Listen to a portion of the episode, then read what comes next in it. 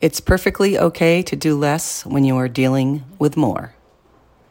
Managing your stress, balancing your emotions, and feeling okay when you're dealing with a lot in life is a priority.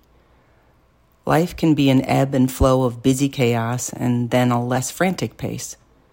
If you find yourself under a long period of pressure, make sure to take a step back for some self care. Long periods of stress are not great for your health, physical or mental. Slow down and remember stress is not what happens to us, it's our response to what's happening. It's your choice how you respond. Sometimes the most productive thing you can do is relax. Be willing to do less.